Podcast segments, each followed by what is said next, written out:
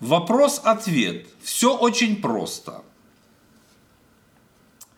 Едва успеем повзрослеть, как перед нами тысячи вопросов. Мы героически пытаемся сразу на все найти ответ.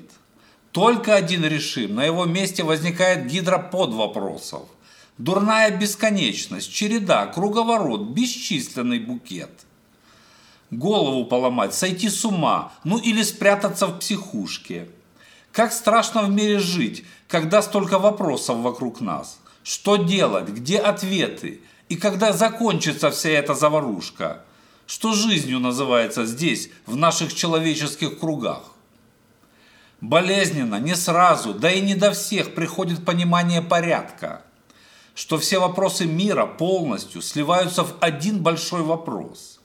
Любой вопрос в себе содержит сразу все вопросы, без остатка. И все ответы сходятся в один ответ, если не обращать внимания на разброс.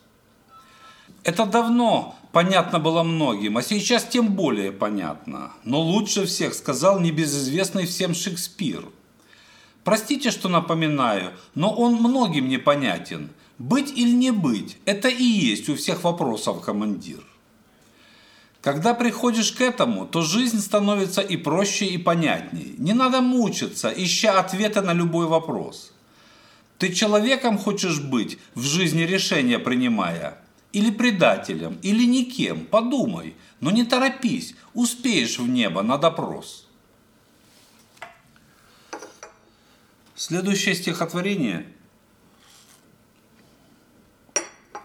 написано под впечатлением от тех прозвищ и оскорблений, которыми удостаивают меня в комментариях под моими песнями, стихами, рассказами и особенно под моими теоретическими блогами, где я излагаю результаты своих исследований по определению основополагающих критериев рок-музыки, как музыкального стиля, а не социального явления.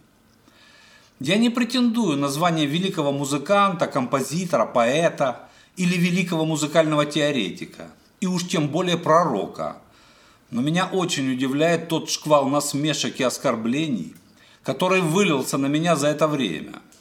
За мое никому не мешающее и никому не навязываемое творчество а по поводу моего определения рок-музыки и ее основных критериев до сих пор никем не было высказано ни единого теоретического возражения. Подчеркну, никем и ни единого. Только насмешки и оскорбления в мой адрес. Обобщив все эти прозвища и оскорбления, я и написал это стихотворение, которое пишу не о себе, а о всех тех, не таких, как все, не похожих на других необычных людях, которые никому не мешают в этой жизни, а просто высказывают непривычную точку зрения, которые проникнуты абсурдными на первый взгляд идеями, пишут непривычные картины, сочиняют необычную музыку или стихи, одеваются в непривычную одежду или предвидят, что будет дальше. Стихотворение я назвал «О пророках и непророках». Пророком быть в своем отечестве непросто, но не пророком быть еще опаснее и труднее. Хотя на самом деле это ведь одно и то же, просто пророк в своем отечестве, он тот же не пророк, только мертвей. Не всем везет родиться, как и все, обычным человеком, таким же, как и большинство живущих на земле. И делать так, чтобы нравиться и папе с мамой, и коллегам. Не всем везет обыкновенным стать и здравомыслящим, как все.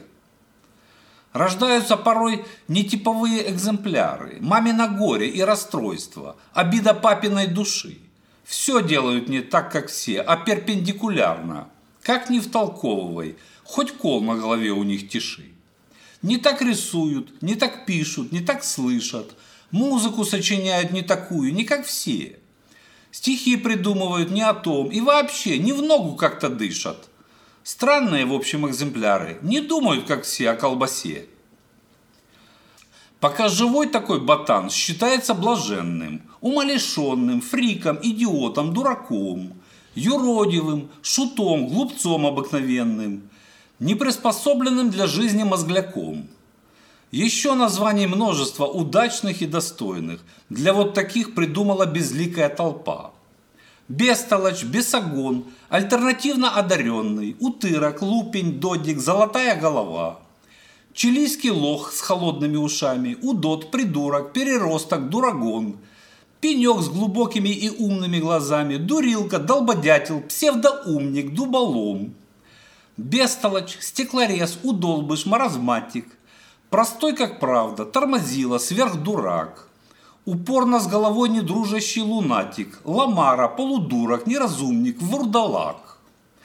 Простуженный полностью на всю голову индеец, чурка с горячими ушами, талант непризнанный, сайгак, мутант, писака, клоун, недоумок, отщепенец, носитель разума с навязчивой идеей, маньяк. «Ну здравствуй, дерево!» – кричат ему полжизни. «Ну здравствуй, кринж!» – смеется полстраны. Несостоявшийся Ван Гог, Оскар Уайльд, Джордана Бруно, Солженицын.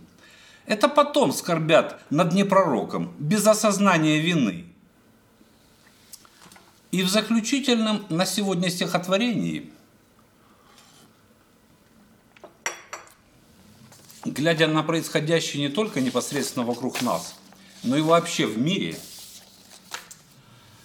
я порассуждал о векторе нашего общественного движения и высказал предположение, в каком направлении мы движемся и каким может быть конечный пункт этого бодрого, энергичного и жизнерадостного движения. Стихотворение я назвал по аналогии со знаменитым и прекрасным голливудским фильмом «Назад в будущее», только в обратную сторону назвал. «Вперед в прошлое». Мир изменяется буквально на глазах. Реальный мир мир виртуальный заменяет. И ценности меняются у многих в попыхах. Героев путают и откровенных негодяев. Живопись заменил компьютерный плакат. Музыку заменили сэмплы или биты. На очень вкусный растворимый суррогат кофе давно нам и успешно заменили. В гости друзья идут не по асфальту, а в смартфон. События приходят не в судьбу, а в телевизор – что там в реальности, уже мы не поймем. Сквозь призму фотошопа мир зализан. Яркий рекламный мир со всех сторон стал идеалом неуемный потребитель. Книжки читать – это отстойный мавитон. Смартфон – наш друг, любовник и учитель. Но почему-то, я уверен, будет так, как много раз уже неоднократно было. Когда приходят непростые времена – то вспоминают люди про забытые мерила. Когда чрезмерность потребления обесценится для нас, душа потребует вернуться к вере и культуре. Наступит время, чей-то стих, мелодия, рассказ станут важнее смартфона или магии купюры. Есть парадокс один, известный много лет. В трудные времена востребовано слово. Поэт не только здесь, в России, больше, чем поэт – в тяжелый час истинно это для любого уголка земного. Бродский считал, поэзия есть видовая цель, у Homo sapiens. Культура, я добавил бы нескромно. Время не раз еще покажет, что важнее для людей – культура или жажда потребления чрезмерно неуемна. Надеюсь, обязательно найдем мы компромисс между культурой потребления и потреблением культуры – Иначе одичание, движение вперед, но только вниз. В новый палеолит, где вместо молотка будет смартфон и модная одежка вместо шкуры –